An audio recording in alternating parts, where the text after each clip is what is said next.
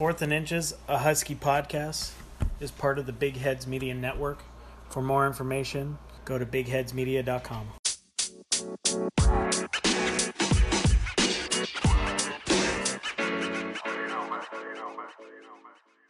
Go.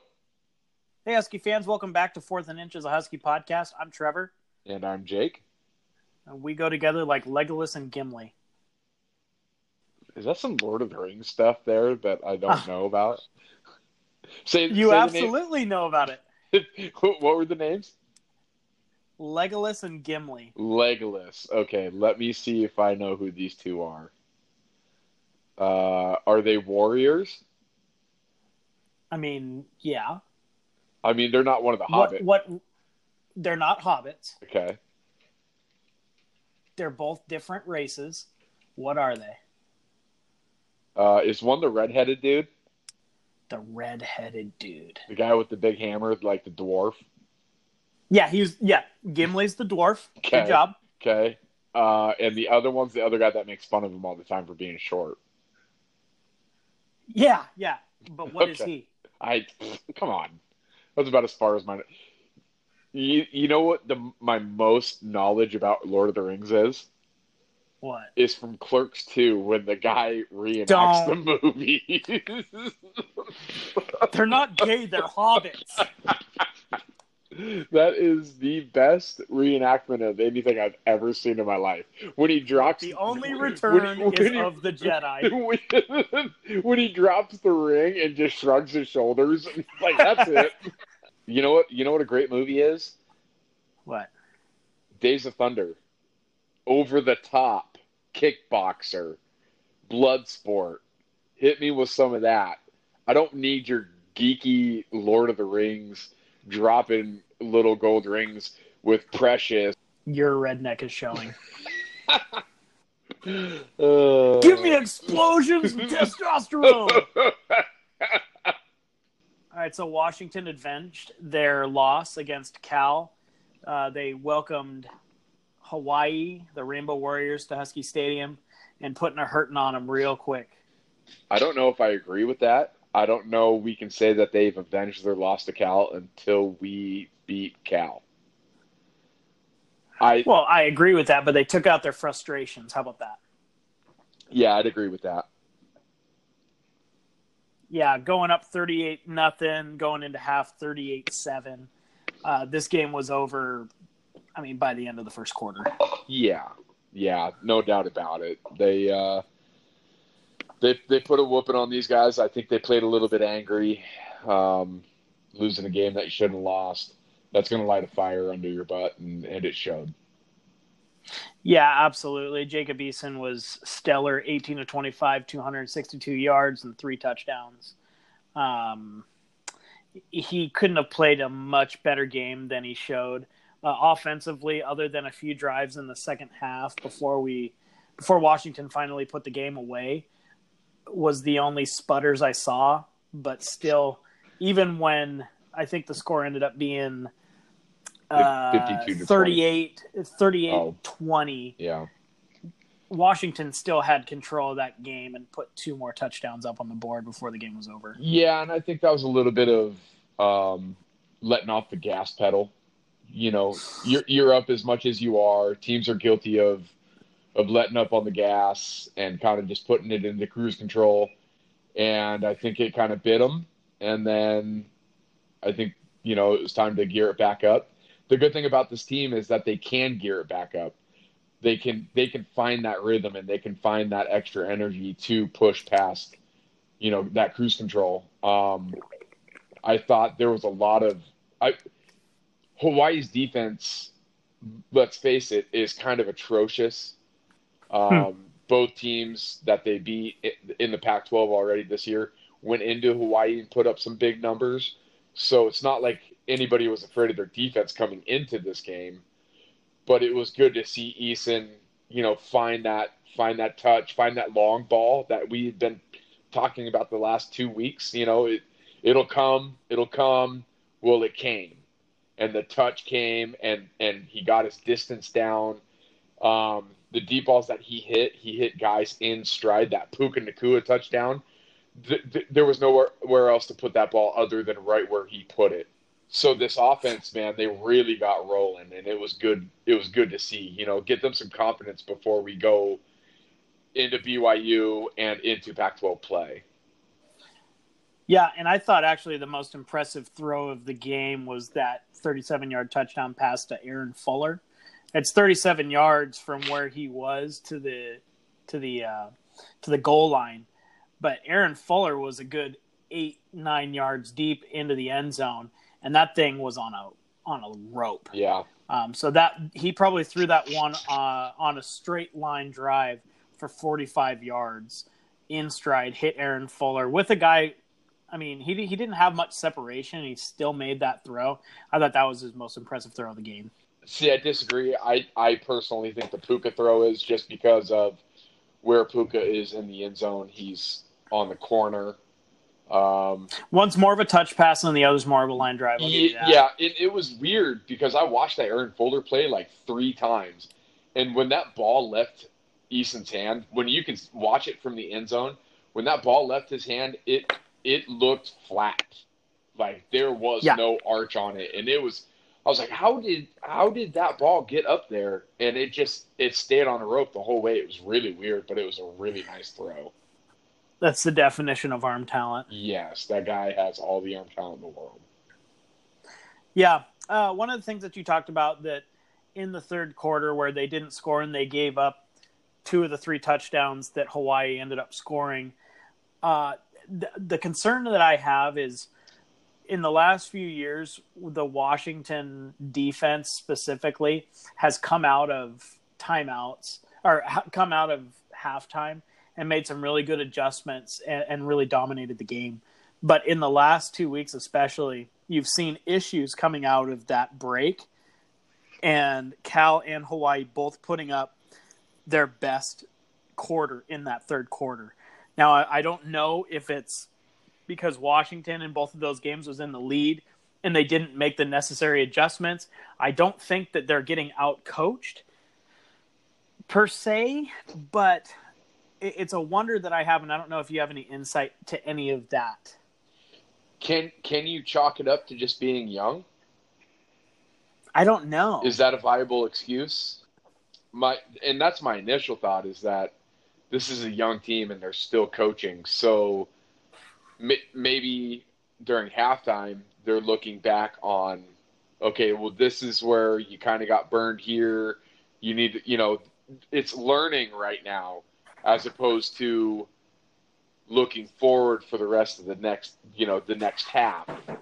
and that could be.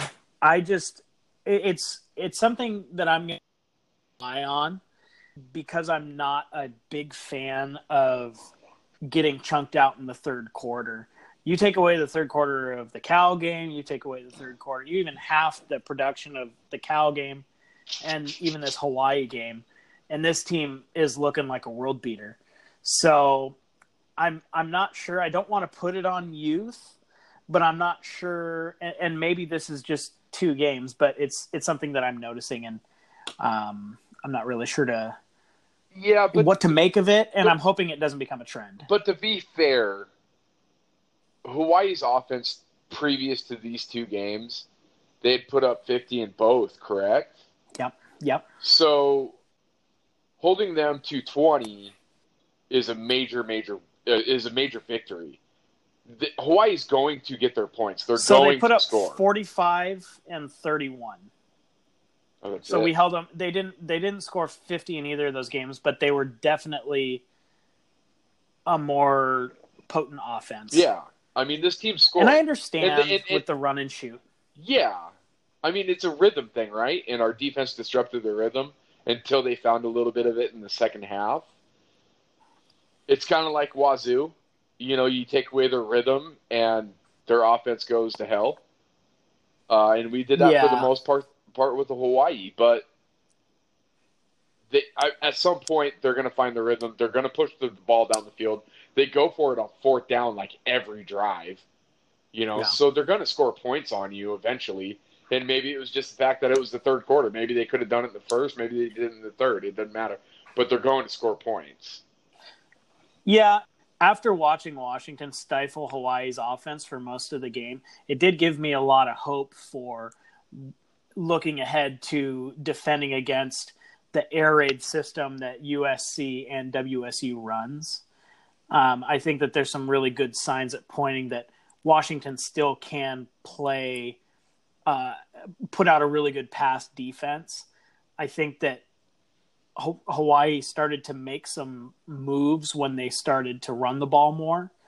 And that's one of the notice things I also had was once they started successfully running the ball, I saw Kyler Manu and company in the in the linebacking corps and Brandon Wellington starting to step up, which led uh, to guys in that in between zone between the linebackers and the defensive backs a lot of open space, and that's where I saw them being most effective.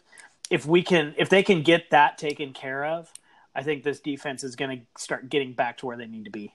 Yeah, totally, absolutely. If Washington has never really had a hard time defending the air raid system, as long as Coach Pete and Jimmy Lake have been here, um, they've always covered Wazoo really, really well. They showed it this week against Hawaii that it doesn't matter what team it is. When they go up against the spread, that defense can hold down the fort. And when it comes to, to Hawaii versus USC, I think Hawaii's air raid offense is a lot more efficient than USC's because they've been that offense for a lot longer. So all these players that have been in Hawaii's system already know the system and they've been in the system for four, three, two years, where USC is a brand new spread offense that everybody on that team is just learning this year. So they're not quite efficient at it, and I think that's going to be problems for them when they when when they play us. Really.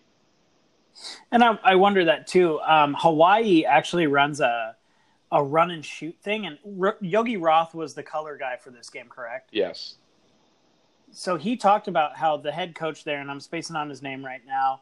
He played in the arena leagues, and this is a lot closer to like an arena league offense where the guys are are able to make snap judgments, but really what the guys are trying to do is they're trying to to get deep on you. And the thing about Washington is they don't give up a lot of explosive plays, and they don't let you get deep on them. And I think that really helped. Uh, the linebackers have to be able to not bite on those play action passes against the air raid, or Washington's going to get dink and dunk down the field, and that's what I worry about. Yeah, and that's kind of a, a discipline thing as far as the linebackers yeah. go. Oh yeah.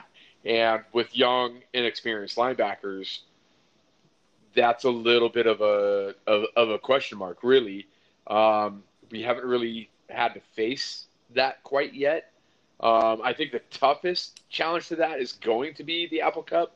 So they will have a, a, almost an entire season of football underneath their belts by the time that they yeah get to that point. point, and there's going to be a lot of learning until we get to that point. And there's going to be a couple of games like like Hawaii, like USC, a little bit of Arizona that are good learning curves for that offense.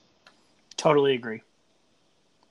Yeah, I overall you come away from this feeling really encouraged that the sky is not falling on this program. They did exactly what they're supposed to do to a, a group of five team, um, and they looked really good doing it.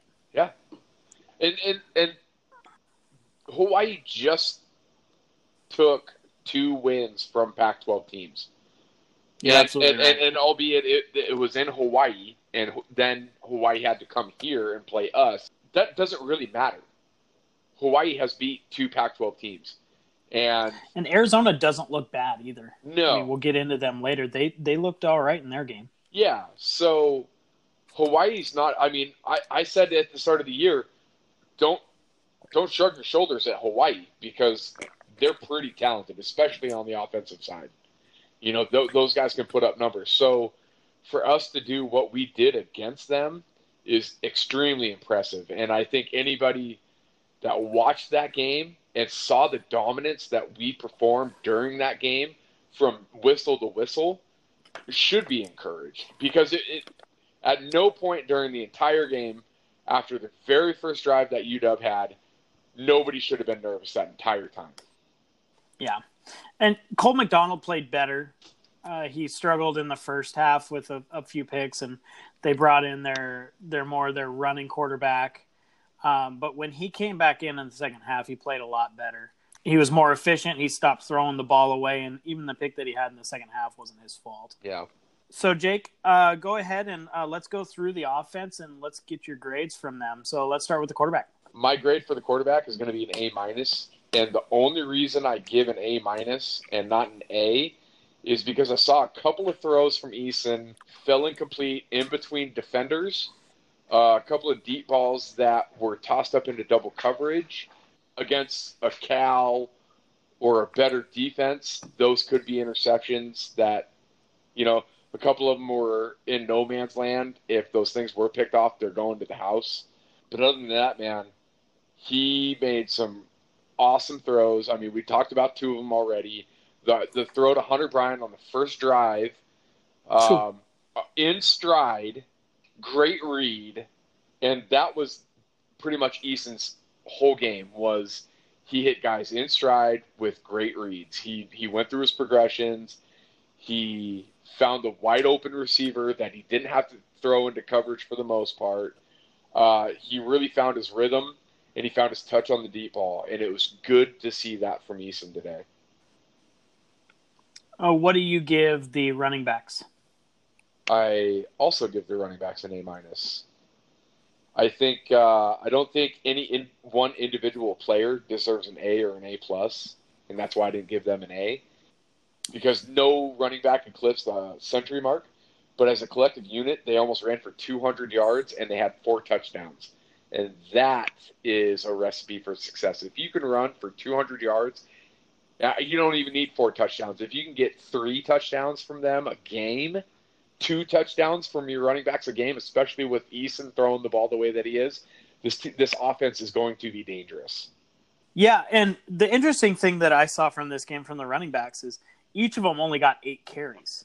Um, Salvon Ahmed in those eight carries averaged almost ten and a half yards a carry. Um, Sean McGrew averaged seven and a, uh, almost eight yards a carry. Yeah one of the most important impressive things with Sean McGrew this year is that third running back is that for his size, that guy, and we said it last year, he falls forward a lot. Yeah. Um, I think that that's really pushed him in front of Kamari Pleasant because it just seems like Kamari goes down when he gets hit. He gets exactly the amount of yards that he's supposed to get per play, right? Yep. But what you're looking for in a running back is somebody dynamic. And Sean McGrew falls forward at five seven, a buck I'm, I'm sure he's a buck 75. Yeah. But even getting tackled by these big guys, he's still going forward. And then Richard Newton, almost four yards a carry. Fine. He was also put in some goal line situations, had a really impressive reach across that made me a little bit nervous. Yeah. But he did have three touchdowns. Yeah. Three touchdowns. That's that's your bottom line right there. Putting yeah. port putting the name of the game is putting points on the board and by himself he put 21 points on Washington scoreboard. So I'm not so concerned with the four yards average yeah. yards per carry. Um, the three touchdowns to me, he has just solidified himself. If I'm the coach of this team, he has solidified himself as the goal line down back. The guy, the the guy is a red zone monster. I think he's going to be and he might already be a better version of Lavon Coleman. Uh, and man, and that's a freshman. Yeah, a redshirt freshman, but man, that's a freshman. He is yeah. a big physical back, and he wants to run up the middle. Yeah, which is polar opposite of Ahmed. Ahmed wants. You know what though? Ahmed he, he, ran, no, ran no, no, through the tackles pretty get, well I get, today. I get that because that's what the coaches are telling him to do if Ahmed has his way, he's breaking outside every time. He wants to be they, in space. His body wants to be in space. The way that he runs, he is so much more efficient out in space. Swing pass is out to him. Sweeps, jets, you know, those those are kind of the Ahmed plays. The reason that he runs inside is because if he doesn't, they're never gonna they're only gonna guard the edges when he's in you know, they're only to guard open space on the edges. So he has to run the ball up the middle to keep the defense honest. And I think that that's his progression as becoming a feature running back is that he has to do that, and I think he's he's doing it well. Yeah, I mean, you have to to be. Yeah, to, if you want to be a feature back, right? For sure. You know, I mean, that was kind of that was kind of um, Reggie Bush's downfall when he went to the NFL, right? Couldn't he couldn't run he couldn't carry a team because he couldn't run up the middle against big NFL guys. He only was in college. He pretty much took everything to the house because he was so much faster than everybody. But right, he could just out athlete everybody. Yeah, everything was to the outside with him. So, but Ahmed needs to learn how to do both, and I think he's slowly becoming that guy. He never had to be the guy because we his entire career here we had Gaskins who was that guy. Right. You know, but man, uh, t- 200 yards and four touchdowns is impressive, you know, no matter what. It's crazy to think that a couple games ago that we were like, is Ahmed the feature back? yeah. Is he on notice anymore? Mm-mm. Yeah, he no. is not. No. He's on watch list now. He for... is, yeah, must watch. Yeah. Uh, what did what, okay? So listen to me carefully. What is your grade for the receivers? Don't put tight ends in there. Uh, man. You, ooh, you just put a big wrench in my. In, in, I know. In my notes here, I'm in trouble. the, the bell curve has been moved. oh boy. Uh, okay, so for the receivers, I'm gonna give them a C. I think Puka, seeing Puka play and seeing that long touchdown was really really cool, and I really really, really cool. I, I really was super happy that I think it was time for him to see the field because um, honestly, I'm not super impressed with Aaron Fuller or Andre Baccellia. Fuller's made some really, really nice catches, but man, I think he really dropped the ball in pressure situations during Cal.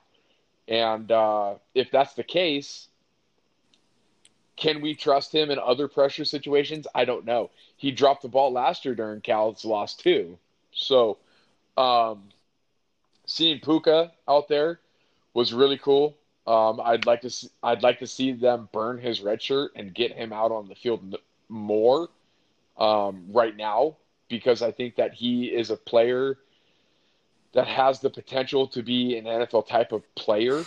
Um, and I don't think our old guys have that potential. I don't see that from Fuller or Baccellia. Who I would like to see more is the Pukas and the Spikers and um, the Osbornes and the Lows, um, which I don't know why they haven't gotten more of a run already. So Terrell Bynum has been on the field, but he's been more of a blocking receiver, and he he hasn't gotten a ton of opportunities to catch. It seems like the only ones that are getting any any meaningful minutes are Chico Baccellia and Fuller. Aaron Fuller. Yeah, which and and that surprised me. Is is Puka that much farther ahead of the curve than Lowe and Osborne and and Spiker? You know, because those guys those guys were four star receivers as well. And uh, you know, I would think that they'd be seeing a little bit more time as well, especially with I I'm I was not impressed by Baccellia the entire game last this last week. I don't I don't think he brings much to the table as far as potential, um, tap talent. You know, I think he's I think he's maxed out on his talent ability. And uh, me personally, I'd like to see a little bit more of the younger guys. Reports are that uh, that Spikers had a little bit of a tough time adjusting to the college level, but there's no reason why we shouldn't be seeing the Austin Osbornes, um, the Terrell Bynums, and even even the Jordan Chin, who's been in the program for quite a while and has played sparingly. Yeah, Trey Lowe. I Trey feel Lowe. like Trey Lowe. I don't know if he's seen the field yet. I don't either. Um, but you know, we know what we're going to get out of Baccellia.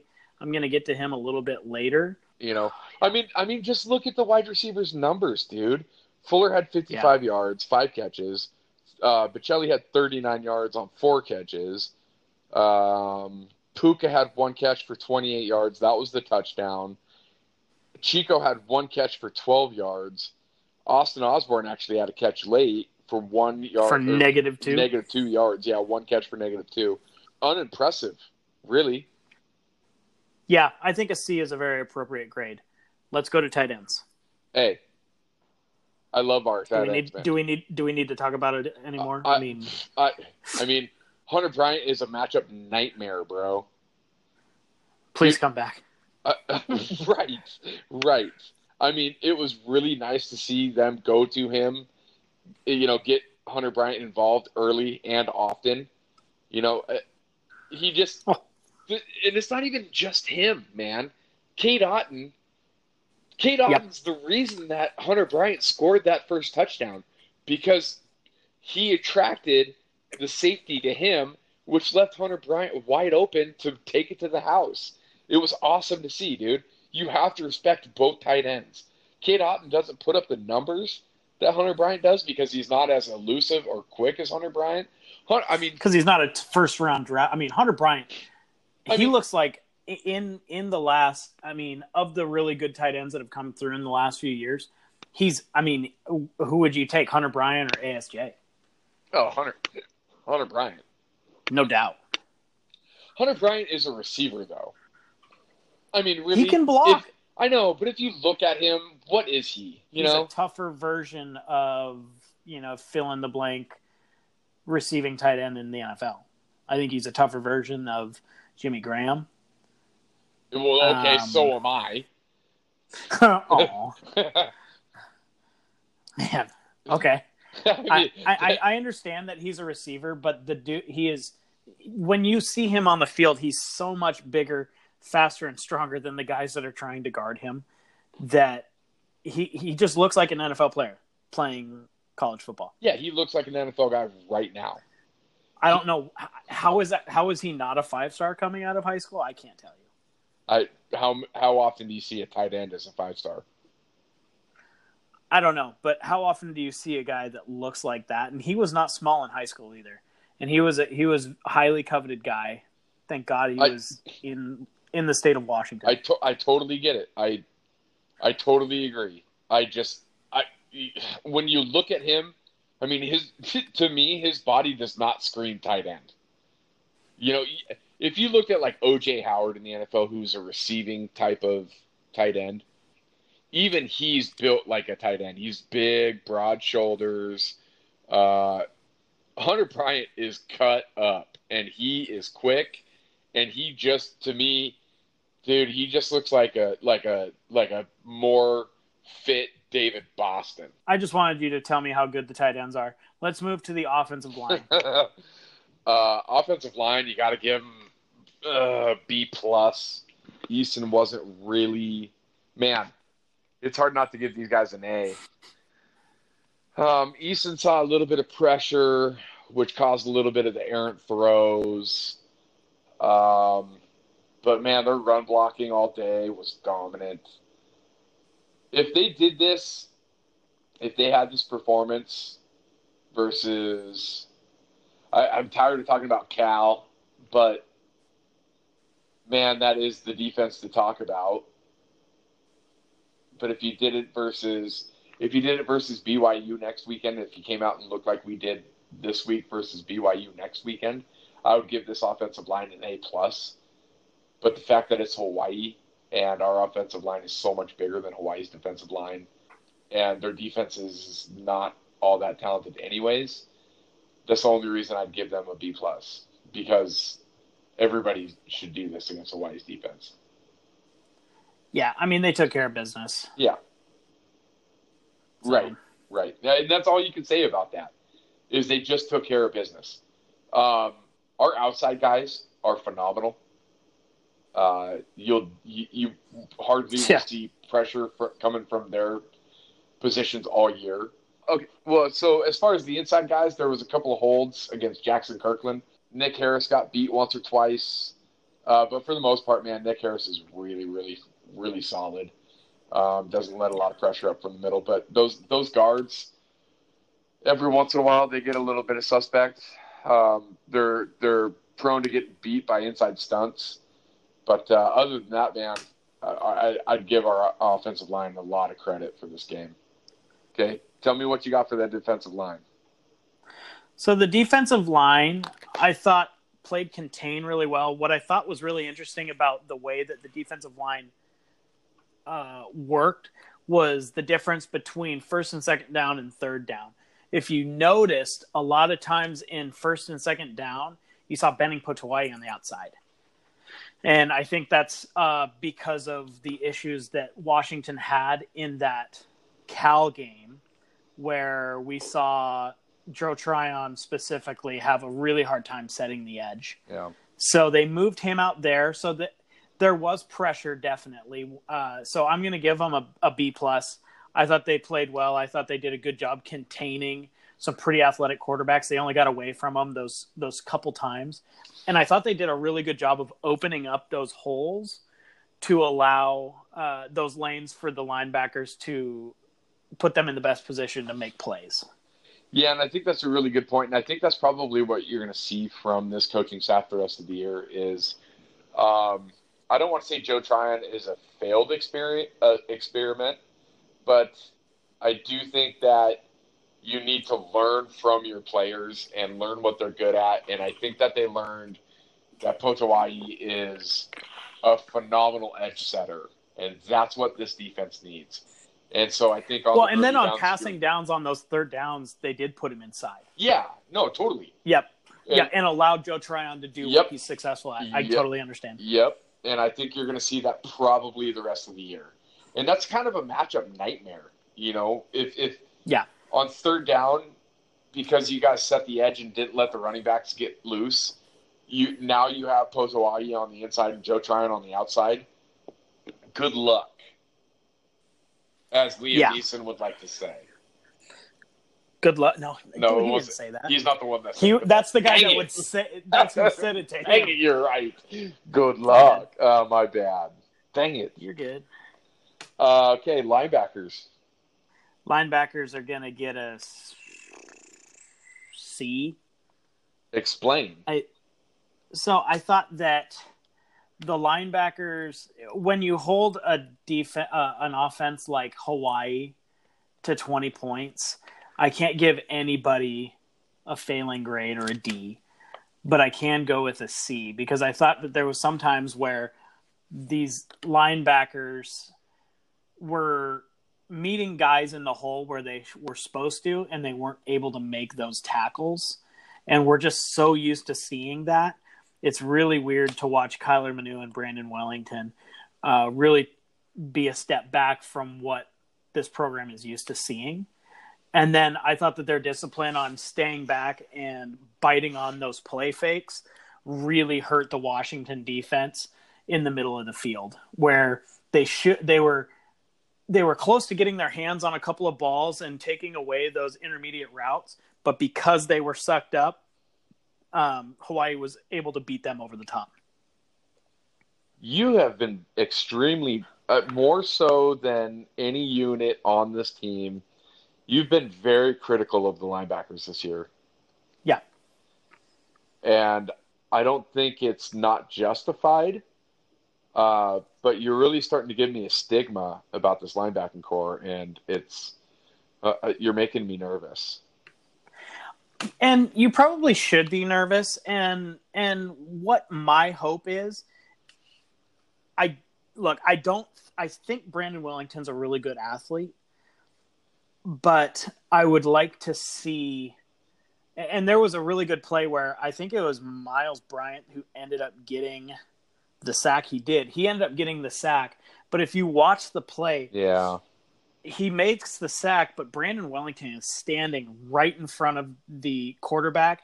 He's in an athletic position. He's broken down, so he's not going to fly past the quarterback. So eh, when the guy makes a move, he was in position to make the sack, and then Bryant hit him uh, uh, uh with more of a blind side where he didn't see it coming. Yeah. So in that sense, I really liked some of the things that Brandon Wellington did. I still would like to see um, some Jack- of the younger guys Jackson Sirmon. More. Uh, eh, Jackson Sirmon, I still think is is a step slow uh, Lot- from lot- really. Latu. I want to see Latu. I do too. Yeah. I agree. I would like to see Latu. Who I'm really looking forward to is who I'm really looking forward to see is Heimuli and Calvert. Um, we're not going to see Calvert at all this year, and I doubt we'd see Heimuli as well because he was a late enrollee. But um, I think that's where we need our linebacking corps to be is those two studs all the time in the middle. You know, I think when I think when those two guys are ready to play potentially next year with Latu, I think Latu is probably going to have a starting job given to him next year because the guy's going to be really, really good. But once you see Heimuli and Calvert on the field, I think you're only going to see Heimuli and Calvert on the field because I think those two guys are exactly what this team needs as far as middle linebackers. I if Calvert didn't get hurt, and you called this before the season, if Calvert doesn't get hurt, he's playing This year, yeah, yeah. I mean, Um, so the kids that was a real blow. Yep. Yep. That kid that kid is incredibly smart. He's a really smart, good football player. And I think I think you would have probably seen him with Latu in the middle of that defense. Yeah, um, I'm not willing to give up on Brandon Wellington yet. Uh, I, I think that Kyler Manu has been a really good Husky for four years. Um, but I think that if this team's going to be the best it can, he's going to probably need to take a step back. And my hope is, and my assumption is that Latu and Sirmon are getting a lot of reps in practice, trying to iron out some of those problems. So when they get in the game, they're not as raw Yeah. because they're getting some run, but I, I'm really hoping they're getting a lot of reps at practice, which of course we are not at. Yeah.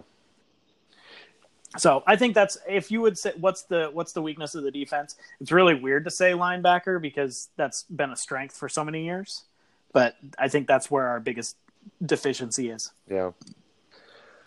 All right. Well, let's go to. Uh, I'm going to do the same thing to you. I'm not going to say secondary. I'm going to say cornerbacks.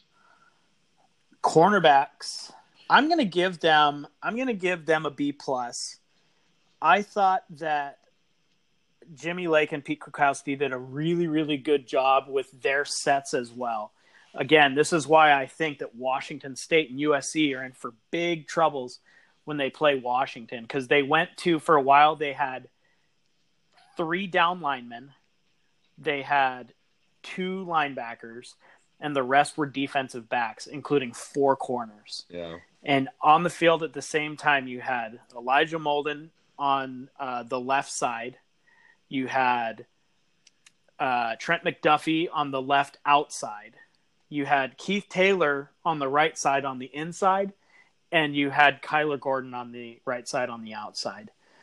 And what was really interesting was Keith Taylor had a fantastic game again setting that edge he ended up with nine tackles and that's because a lot of those when they went to those run plays he was the one that was making those tackles plus he was taking away those flats uh, the throws to the flats that i think really hurt hawaii's opportunities to uh, get a, get any sort of rhythm going in the passing game Yeah, and and really, I think Kyler Gordon just as well had a really really good game. Um, I think. Yep. I, I feel like it slowed down for him uh, mentally. The game itself.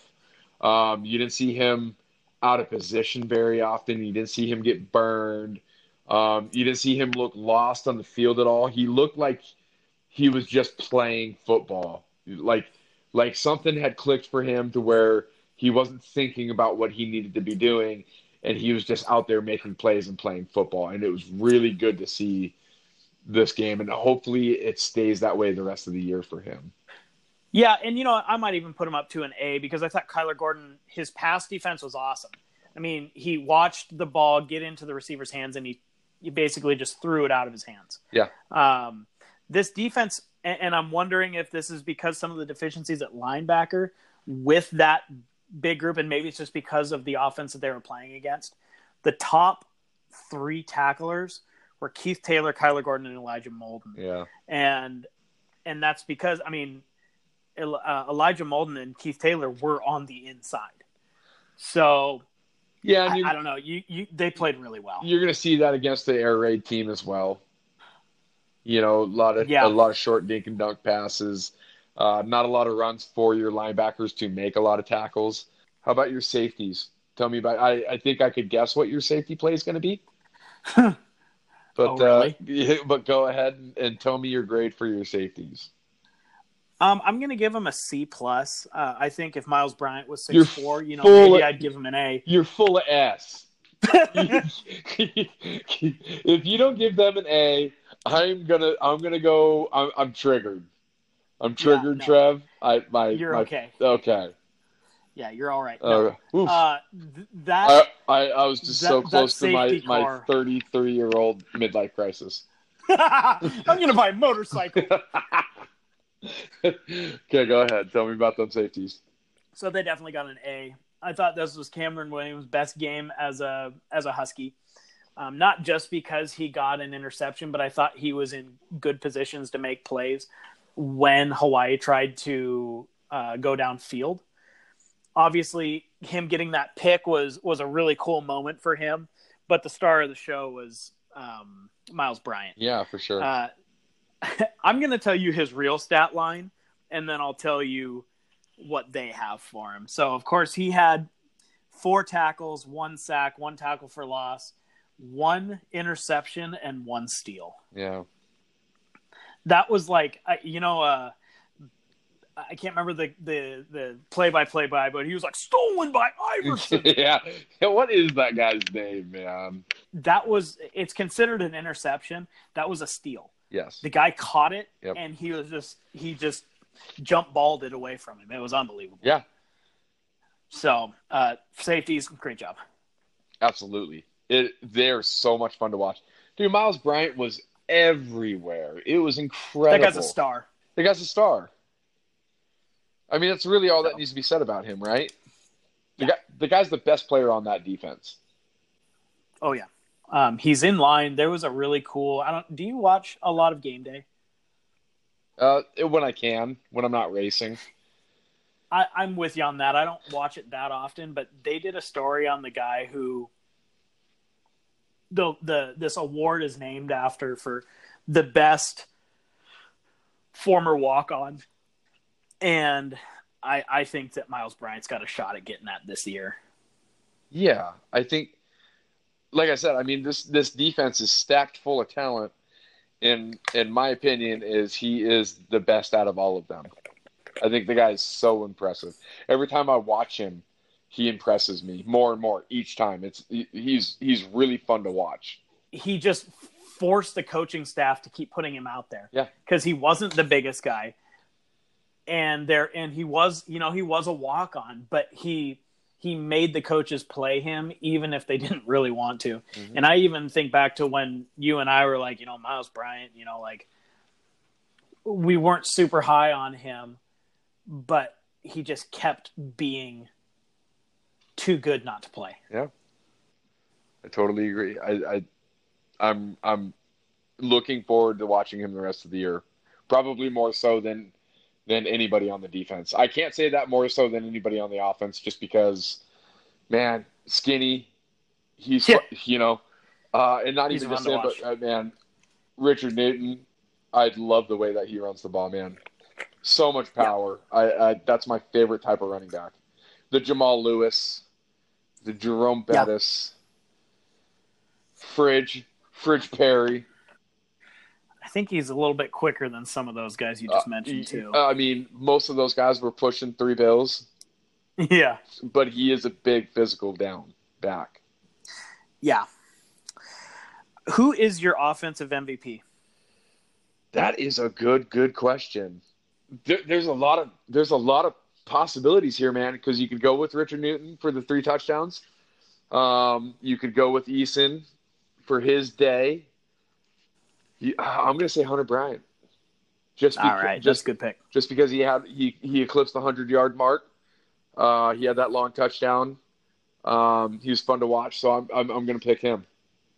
And he got them back on track in the fourth quarter after that pretty awful third quarter. Yeah, yeah.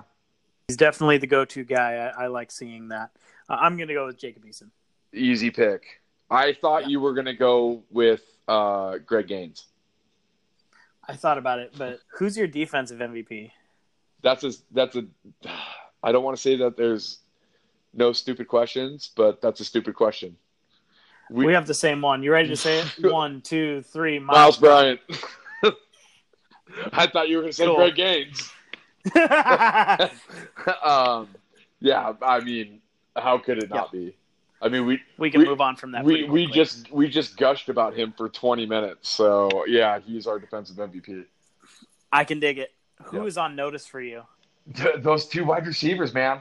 Not super impressed. I I they what you know what they don't do is keep me from wanting to see the young talent. And that's the only way that I can explain it. I keep I keep wanting to see young talent because those two aren't keeping my mind off of the young talent. So there's not the problem that I'm seeing with these guys is they're not getting separation from these Division One corners. They were able to do it. I mean, they had tons of ground against Eastern, but the last two games against FBS opponents, they've struggled to get any sort of separation. Yeah, yeah. I mean, those two guys, they got to be for for me. They got to be put on notice. Yeah, and mine's Andre Baccellia. I I don't know how many more times I can watch him not get into the end zone. I'm okay with Chico catching tunnel screens. I'm even okay with. I, I like Salvon getting them, but other than that, I want to see that gone. And you know, Baccellia's not getting separation, and he's not able to score. I'm fine with him between the 20s, I guess, but it's one of those things where I think it's time for Puka to to burn that red shirt with authority and be playing for a majority of the game. I agree. Um, when you say you're tired of seeing the tunnel screens, do you mean just from Baccellia or in general? Um, I'm okay from Chico. I'm okay with running backs out of the backfield, but I, I'm, uh, you know, that that horizontal game isn't my favorite. You know, I don't like seeing it from some of those guys. I don't know, man. You know, I I completely disagree. Um, seeing a lot of people not loving the tunnel screens and the bubble screens that we run and the amount that we run. Um, and, and the way that I watch the game, there's a rhyme and there's a reason to running those. You don't have to get a first down or a big play every time you throw those balls. Sometimes you can get two, three yards, and it's okay because those plays are a part of a bigger play. And you saw it in the You're right. You saw it in the Puka play. Yeah. Eason they they ran a fake tunnel screen. Eason pumped, which brought the safety in and brought the corner in and the mm-hmm. safety yeah, dove. It was awesome. Yes, and then Eason burned them over the top. And the only reason that that play worked is because we had ran four or five tunnel screens with success prior to that. And if you keep doing that, and you keep running them with success, eventually you're going to burn that corner and that safety for a long play down the sideline. And that's why they keep doing it because it works. It's like the pick and you roll. What? You're it's, right. It's like the pick and roll in basketball. It's just two guys, super simple play, but it's effective. And that's what I love about that tunnel screen. You can get a long breaking touchdown out of it. You can get a first down out of it, or you can get three yards out of it. I don't care the three yards, I'll take that all day long because you know what's going to happen in three or four plays after you run those? You're going to get a long 55 yard throw from Eason down the sideline to Puka, and it, it worked playbook. It was and, exactly the way that you want to do that as an offensive coordinator. And I think you're right. Uh, well, I know you're right. I think maybe some of the apprehension to the tunnel screens is the fact that our previous few quarterbacks did take a little bit of time to get the ball out and didn't necessarily have the tools to hit those big plays that those body blow tunnel screens do. Yeah. That being said, uh, you know, maybe that's I don't know. Maybe you're making me change my mind, but to your point, why do you think Eason won the starting job? Because he's got arm talent, he's a better quarterback. Yes, but because of that, he can throw those tunnel screens on a rope to a guy in stride where he has given him the ability to to make a play off of that tunnel screen. And from that, Eason also has the talent to pump fake them and go deep on them. He's the he's All the right. perfect quarterback for that system. You changed my mind. Sorry, I just I the more and more I see people I and, and we've t- we've touched up on that before. People the offensive coordinator is the hardest job on a football team because sure. there are millions of armchair quarterbacks and everybody can look back at it and say that play didn't work. Well, what you didn't see was five plays later, that exact play opened up something else downfield. And that it, it was shown in the Hawaii game. Yeah. I'm with you. All right, you ready to shut the book on Hawaii? I am. All right, let's move on to BYU. Uh, BYU is coming in uh, riding high after beating USC in Provo. Uh, they won by the count of 30 to 27. They beat Arizona in overtime. BYU is a tough team. I thought they they played they they had a better offensive scheme against SC than they did against Utah, and they made just enough plays. They picked off uh, Slovis three times and were able to uh, send USC home and you know, one step closer to the end of Clay Helton's tenure at USC. Yeah, yeah, uh, and really, that Stanford win isn't looking all that good for Clay Helton anymore. yeah, uh, um, you know they have they have one loss against a pretty good Utah team, and then they have two wins, in my opinion, to two really bad teams. Um, Tennessee just handled oh. they just handled Chattanooga, but prior yeah, to that, they did. yeah, prior to that, it was a double overtime loss to BYU, and then it was a 38-30 loss to Georgia State. So that's not impressive. That overtime, that two overtime win against Tennessee, not looking all that good. Um, I think USC was unjustifiably ranked. I think that was a USC thing. Like it's good yes. for college football for them to be ranked and and right now they're uh, you know they were 2 and 0 at the time. They just beat a Stanford team that was reeling without their quarterback. Um, albeit USC was out, without their quarterback too but their backup seems to look actually better than uh, their starting quarterback. So my opinion BYU is not all that high. I think that they're a better BYU team than Washington saw last year that Washington handled easily at Husky Stadium.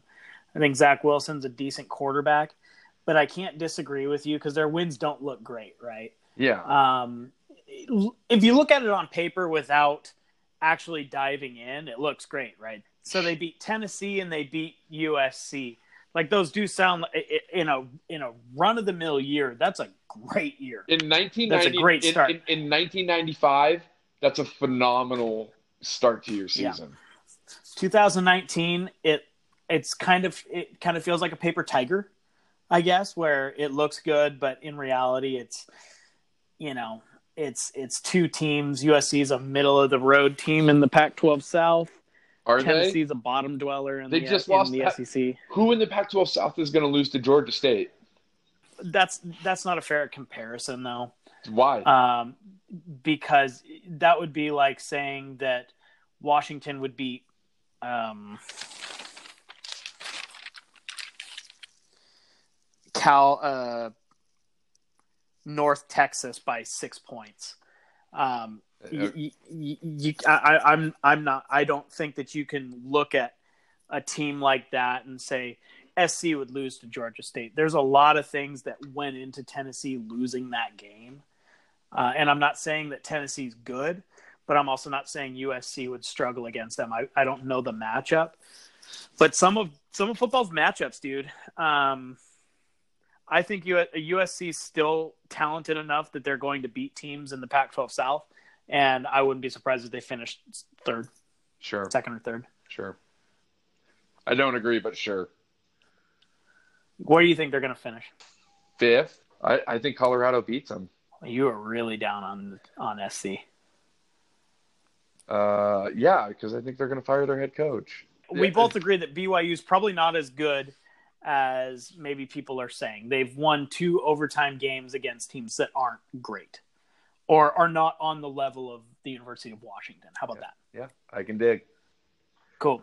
Their defense is tough. I mean, that Utah game was kind of a slugfest until Utah wore BYU down and was able to take control of that game. But I think that Washington's offense is is much more talented than than Utah and is going to be able to score against this BYU defense. Yeah. Yeah, I agree. Their defense is. I, what do you think their defense or offense is better, or do you think that they're just a balanced football team regardless? Uh, if you would have asked me after the Utah game, I would have said their defense is better, but I don't know. They seem pretty balanced. They seem pretty like they're like a little bit above average in both categories. Can we say that? Yeah, prob- yeah, I, I I'd be fair with that. BYU has gotten quite a few turnovers on their defense. Yep. They- They did pick Slovis off three times. Yeah, they already have four interceptions as a team. That is a little scary just because, you know, after the Cal game, cornerbacks scare me. Um, but but really, what doesn't scare me is their offense. You know, uh, Wilson has almost as many passing yards as Eason does. Um, does that mean I think he's as talented as Eason? No way. Williams as a running back, he's got 236 yards on the season. Um, they only have 330 running yards as a team, um, where UW's up in well up into the 500s. So they seem to struggle on on offense. Just looking at, I mean, some of those uh, those turnovers that they got put them in really good position to score. yeah, I'm looking at, you know, the Williams had the 99 against SC's defense. It's talented but undisciplined. Um, yeah, their receivers, I mean, he spread the ball around a little bit. An interesting tidbit Sorry. about the SC BYU game is the leading receiver for BYU was Gunnar Romney, the nephew of former presidential candidate Mitt Romney. Armani. Man, he was. I Uh, loved Mitt. I love me some Mitt Romney. but even the receiving corps doesn't impress me all that much. no, You know, they have Uh, a couple explosive plays. They have a 64 yard touchdown. I don't think their offense is gonna gonna give it to our defense the way that I don't. I don't even think they've really put it on anybody this year at all. Really. Yeah, they were really opportunistic in this SC game. You ready to get to some picks? I do. All right. So before we get to the picks of this week, let's talk about our overall records. Woof. What Do uh, we I have to? who's winning? You. I am winning. I have won nine games, and I have lost eleven. And you, my friend, That's are not bad. Seven and thirteen. That's not good. No, and we really struggled. You really struggled this week. Um, you ended up going four and eight, and I went six and six. Is Chip Kelly gonna make it through the season, I I so badly want to say yes, dude? but I don't know if I can. He he's has really to. showing his Chip Kelliness. Uh, he like berated a reporter asking him about maybe trying to go back to that fast-paced, up-tempo offense that he had at Oregon, and he gave him just like this big smart aleck answer, like, "I don't know why you'd ask me that. That was a long time ago. Football evolves." And it's like, dude, you are running a terrible system here. You're getting Yeah. no recruits. What are you? Are you trying to figure out how little you can do to keep your job, or Gosh, I want. I, I don't know, man. I think. I think. ah, dude, I don't know. I thought like- they were going to take a big step forward and they were going to compete next year. Yeah, I kind of want to see UCLA be good and Chip Kelly be good because I think it'd be a fun rivalry and it'd be fun to beat them. But man, is it tough to watch that dumpster fire? it's it doesn't it nothing looks good, and no, Oklahoma didn't necessarily play their best game. Jalen Hurts was unbelievable, but they could have beat them by a lot more. Is Jalen Hurts your front runner to win the Heisman right now?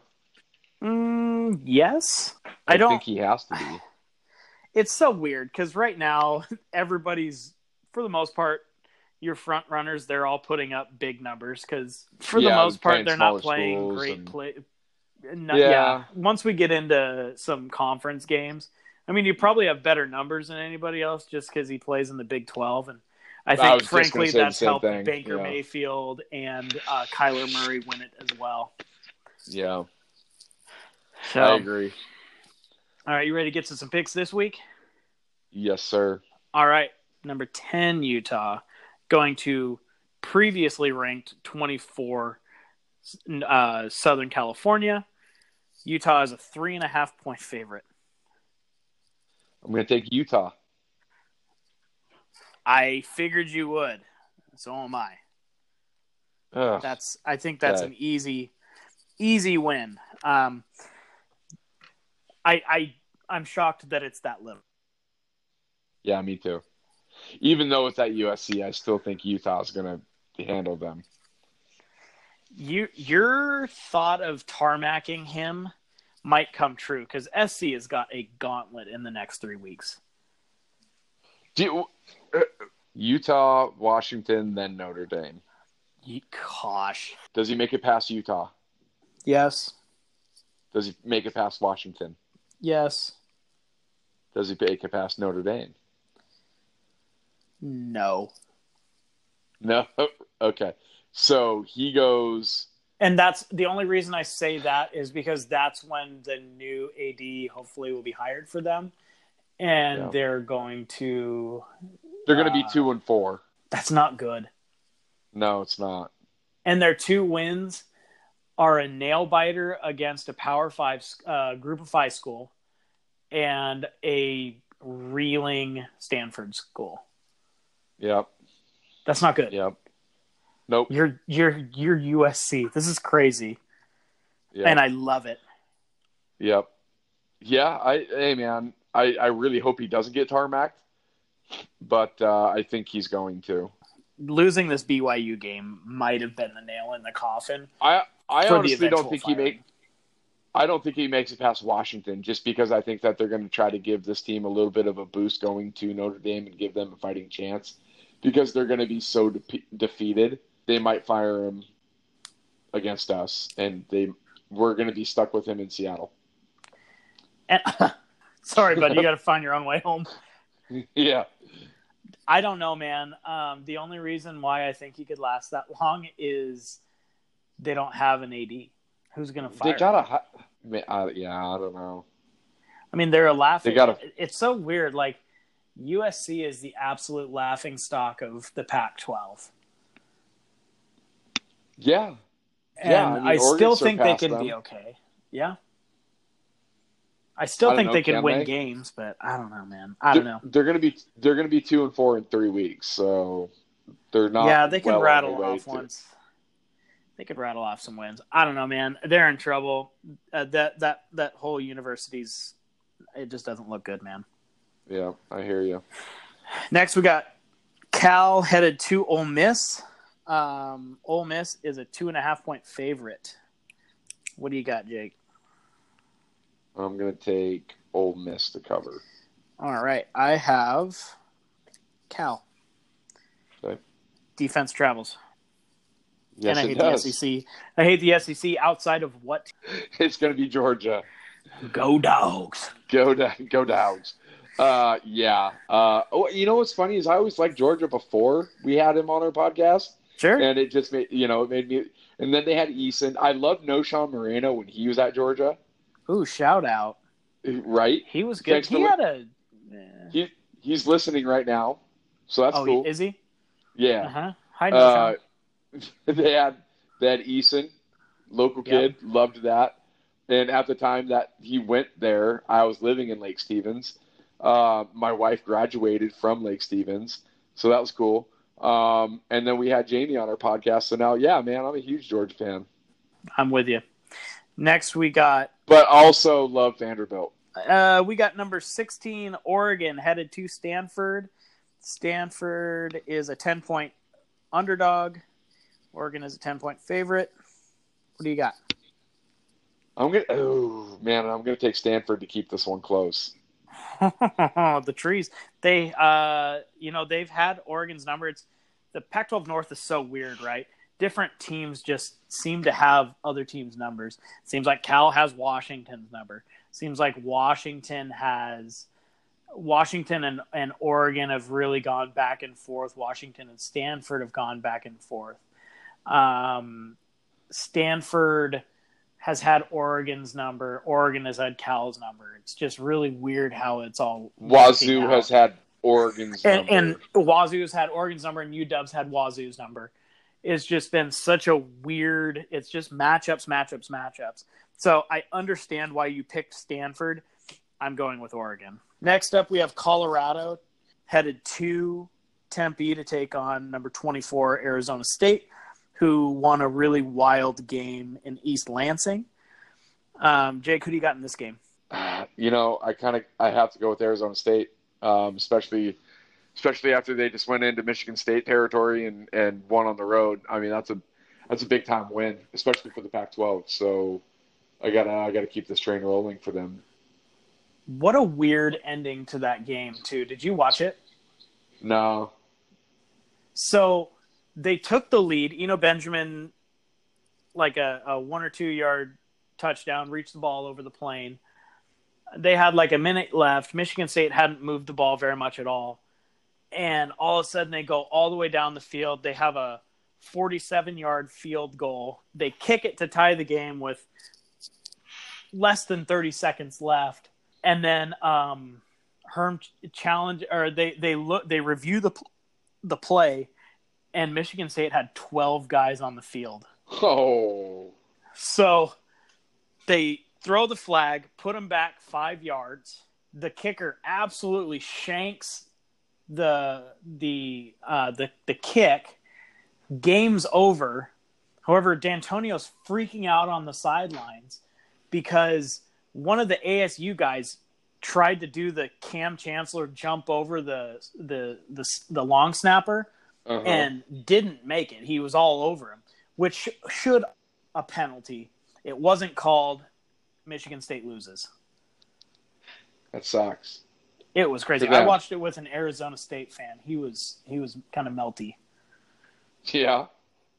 So, um, yeah, so we'll see. We both got ASU winning this game. Next up, we have UCLA traveling to Washington State. Washington State is an 18 and a half point favorite. What do you got? I'm going to take Washington State to cover. Oh, yeah, me too.